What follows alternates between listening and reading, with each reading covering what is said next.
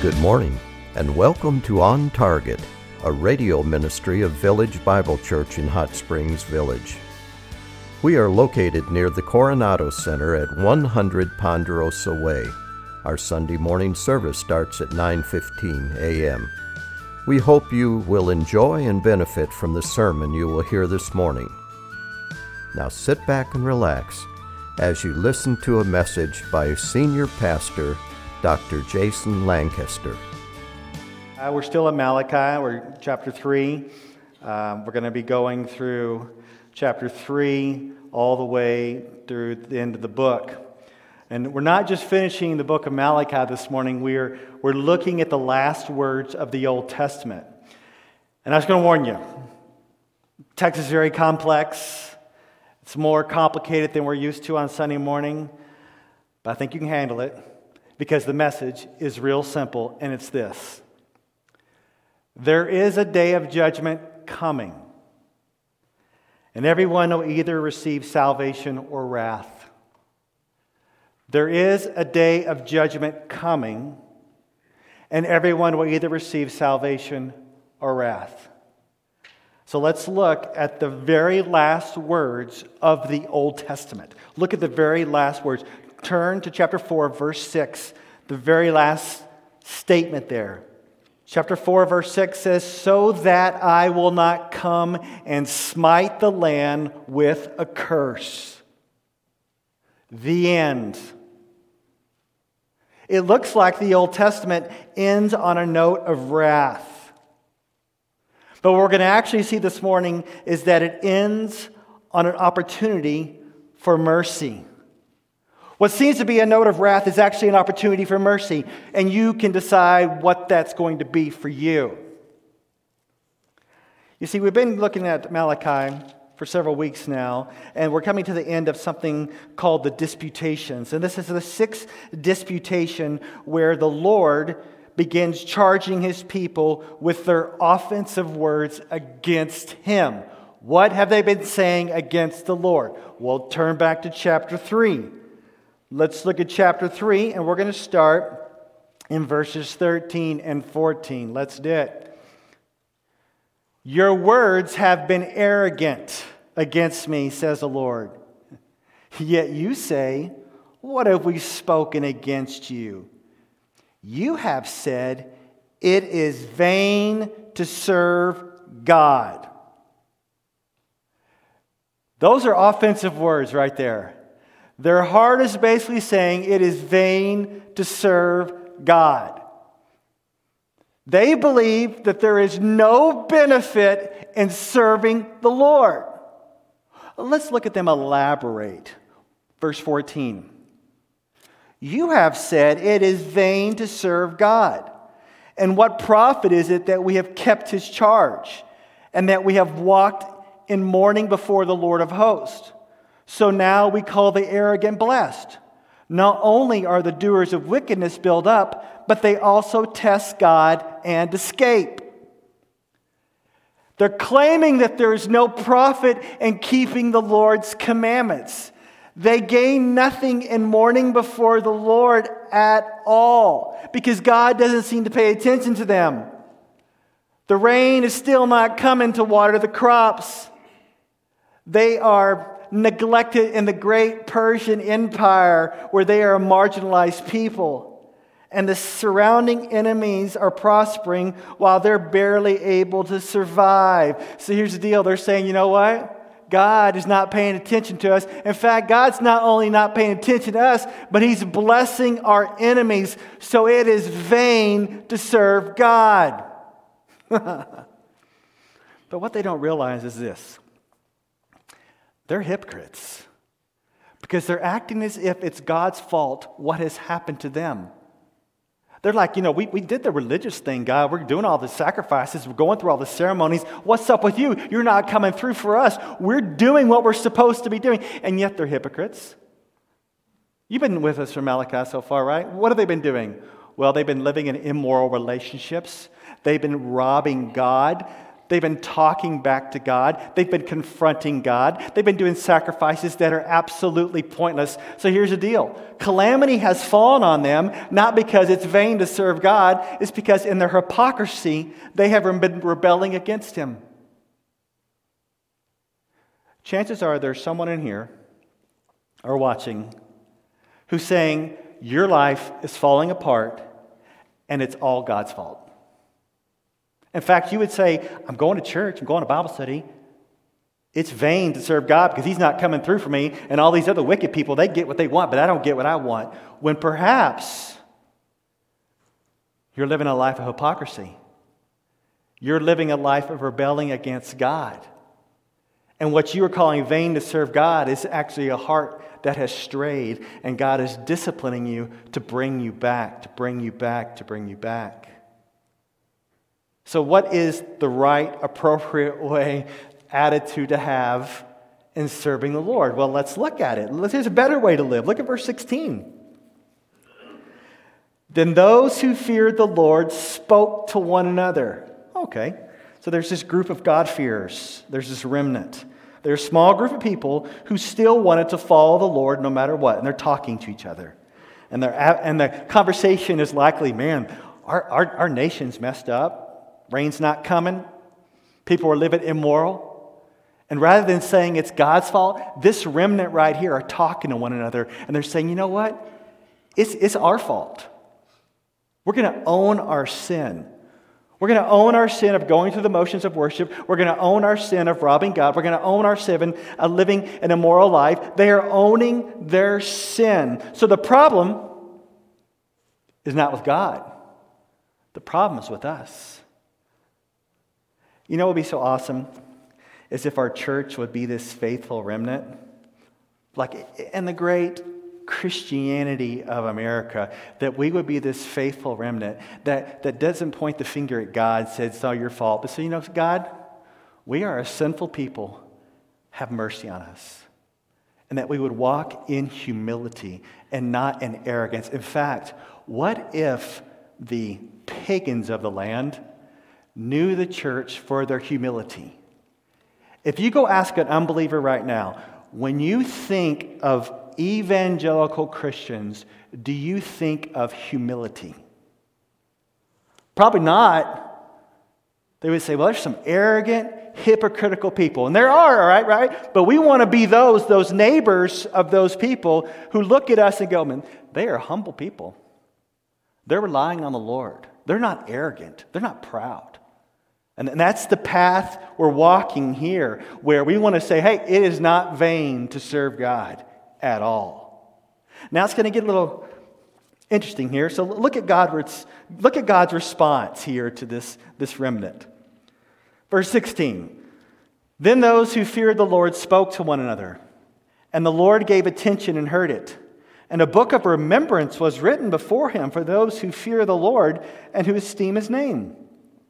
They will be mine, says the Lord of hosts, on the day that I prepare my own possession, and I will spare them as a man spares his own son who serves him. So you will again distinguish between the righteous and the wicked, between one who serves God and the one who does not serve him. There's a book. It's called a book of remembrance. In the Persian Empire, they would have these royal diaries where significant people and events were recorded. But the imagery here is that God's got a book too. And God is capturing those in his book who fear him and esteem his name. Those are the ones who live repentant lives, who, who want to walk in holiness and bring fame to God and not to themselves. And unlike the rest of Israel, they don't challenge God but trust him. And it says that this remnant will be re- rewarded on a day. Did you see that word day there in verse 17? They will be mine, says the Lord of hosts, on the day. On the day I prepare my own possession. You ever heard of that phrase, the day of the Lord? The day of the Lord is coming. What is the day of the Lord? Well, the day of the Lord is when God intervenes in history, in the Bible, and even now, where he brings judgment on the wicked and vindication on the righteous. And in fact, there's going to be great day of the Lord, the ultimate day of the Lord when Jesus comes back. And when Jesus comes back, he is going to bring judgment on the wicked and vindication for the righteous. But until that day, and when that day comes, there's going to be a distinction.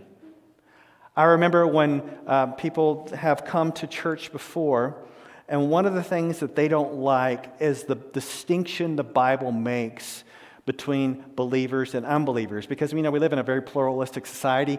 Everybody likes to think we're all in this together in the sense we're all going to heaven.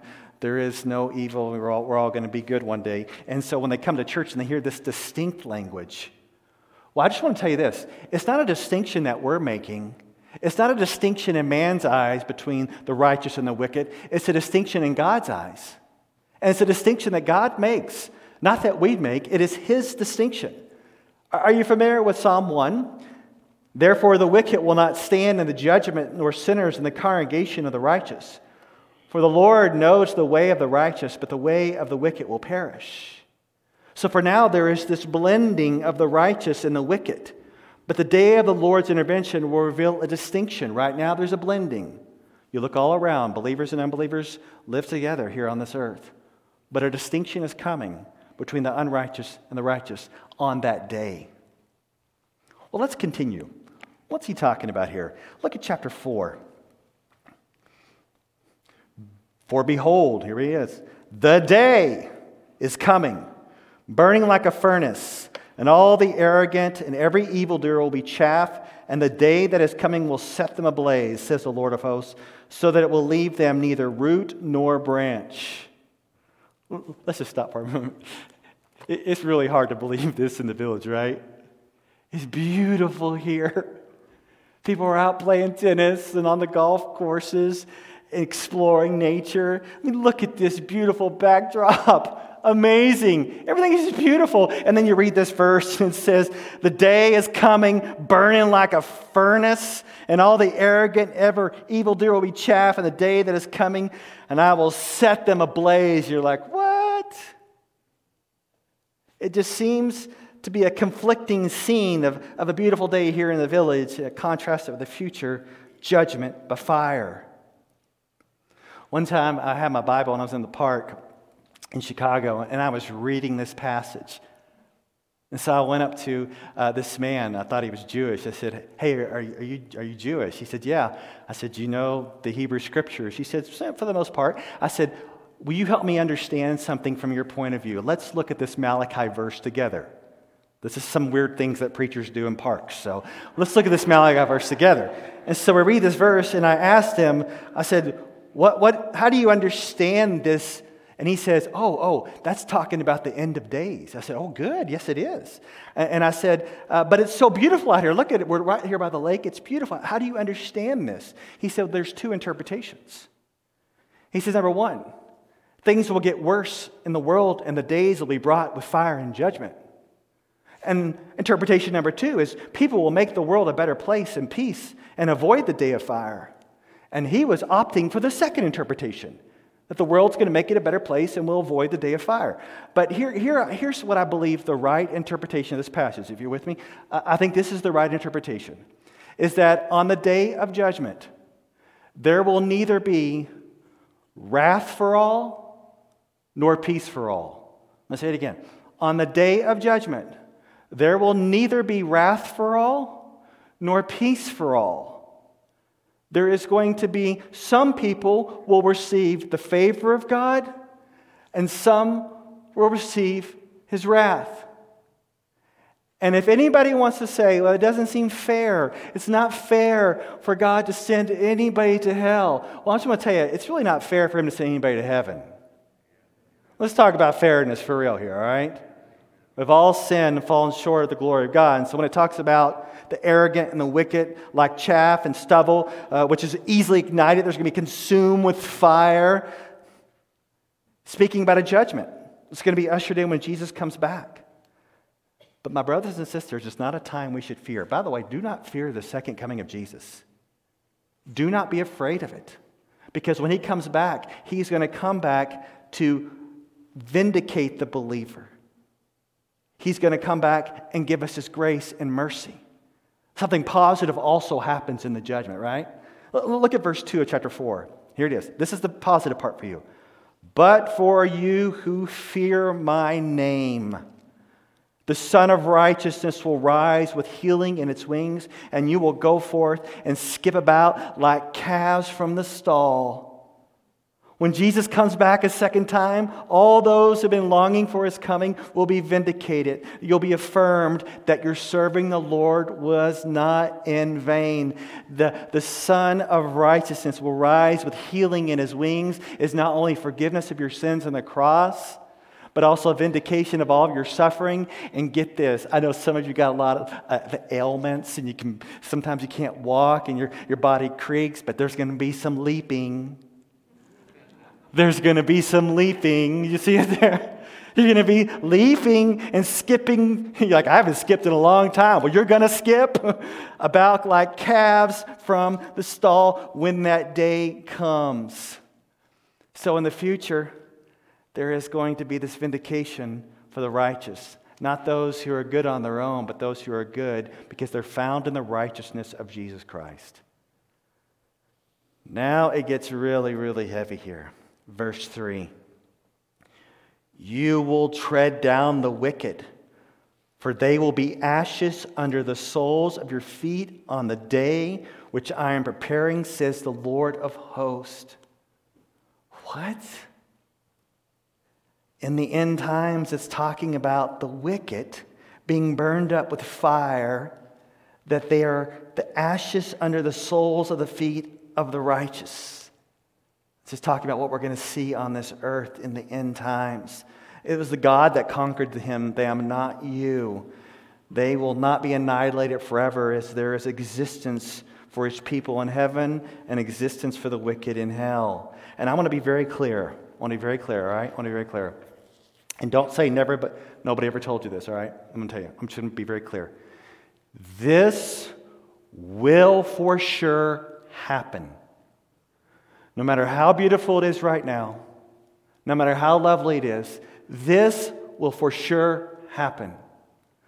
Those who repent of their sins and believing the Son, Jesus Christ, who came to this earth, lived a perfect life, died on the cross for our sins, buried, rose again, those who repent, put their faith in Jesus, will be vindicated. Those who reject the Son will experience wrath. I guarantee you it will happen. Do not ever say, Nobody ever told me, because I just told you. But there's an opportunity to return, and here it is, verse 4.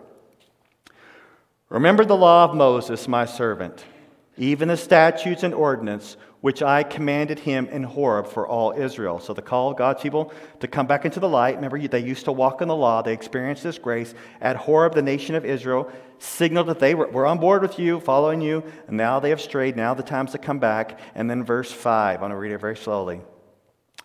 Behold, I'm going to send you Elijah the prophet before the coming of the great and terrible day of the Lord. He will restore the hearts of the fathers to their children and the hearts of the children to their fathers, so that I will not come and smite the land with a curse. This is going to be very difficult to understand. If you have any questions, go ask Dale Kastner. he knows a lot of things about the end times. I'm going to be very clear in explaining this. This has come up before in chapter 3, verse 1 as a messenger prepares the way before the Lord. And here the messenger is identified, you see it in verse 5, Elijah the prophet. And from the book of Matthew, we know that Elijah, or this Elijah like figure, was none other than John the Baptist. And he was preparing the way before Jesus. But it's interesting that later on, do you remember who was on the mountain with Jesus and Moses? Remember? It was also Elijah in the transfiguration. And then after the transfiguration, Jesus makes a reference to how John the Baptist was Elijah that was to come, while at the same time saying that Elijah will come and restore all things. So here's the deal. This is really confusing, I know. So John the Baptist was this forerunner, he was this new expected Elijah. But it seems like there's going to be this other Elijah like figure that comes before the second coming of Jesus. And perhaps this is the Elijah, one of the two witnesses that's spoken of in Revelation 11, prophesying to the people before the second return of Jesus. And now, if you're totally confused with everything I just said, just know this no matter how you sort all this out, the prophesying gives people an opportunity to repent before wrath comes. God gives so many opportunities to repent before wrath comes. It is amazing. We all just assume Revelation, re Revelation, God comes, it's done. Oh, so many opportunities to repent along the way. Just think about your own life. God gave you many opportunities to repent. And you did. I mean, maybe it took you forever, right? But you have repented and trusted. And some of you, you're still like, ah, I'm not so sure. I don't know about this Jesus thing. I, I kind of want to do my own thing. And once again, this morning, God's given you another opportunity to repent and turn to Him. Praise God for those opportunities. But they're not unlimited, they will end. They'll end at your death. They'll end when he comes back. Today is the day of salvation, right? Today is the day to put your faith in Jesus Christ. You're like, well, I'll just do this tomorrow. Well, you don't know if you even have tomorrow. Today is the day to repent and trust Christ. Put your faith. You're like, you know, I always hear preachers talk about repent, and I don't even know what that means. Well, let me tell you.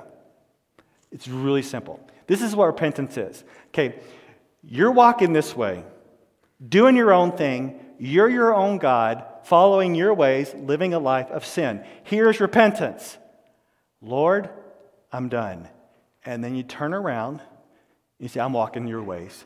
I'm walking towards you, Jesus. I trust you, Christ. You're not perfect, but repentance is not just a change of mind, but a change of heart and change of action. Say, I am done following my way. I'm going to follow your way. And I'm just wondering, uh, maybe, maybe that's you this morning. You're like, you know what? I've been living my own way for way too long. And today is a day to turn around and go toward Christ and find forgiveness and grace and mercy in the cross. And this opportunity of grace is only for people who are really messed up, which is all of us. And if you think, well, you know, I've really messed up my life pretty bad, you're in a great spot for forgiveness and grace. Have you ever thought about that? That when we take communion together, we're celebrating grace Sometimes we get really messed up with communion. We think, you know, I'm going to take communion, but before I do, I need to really repent and do my own self atonement, and then maybe I can take it. No! You're taking communion and remembering what Christ has done for you. You're repenting and turning to Him, not your own works and your own righteousness. It's not your self flagellation. It's not, right, beating yourself up, and it's going to grace. And that's what we're going to do right now. We're going to have a moment of grace and remembering what He's done for us on the cross body broken, blood spilled. And we just talked about this day of wrath, but I want to tell you this on the cross was a great day of wrath. And it was wrath poured out on his son, Jesus Christ. So all those who look to Son, put their faith in the Son, will not face the wrath of God. We hope you enjoyed this message. It was preached recently at Village Bible Church. You can hear this message or let others know about it by visiting our website at vbchsv.org or call us at 922 0404. Meanwhile, have a blessed day as you walk along the way, guided by God's Word.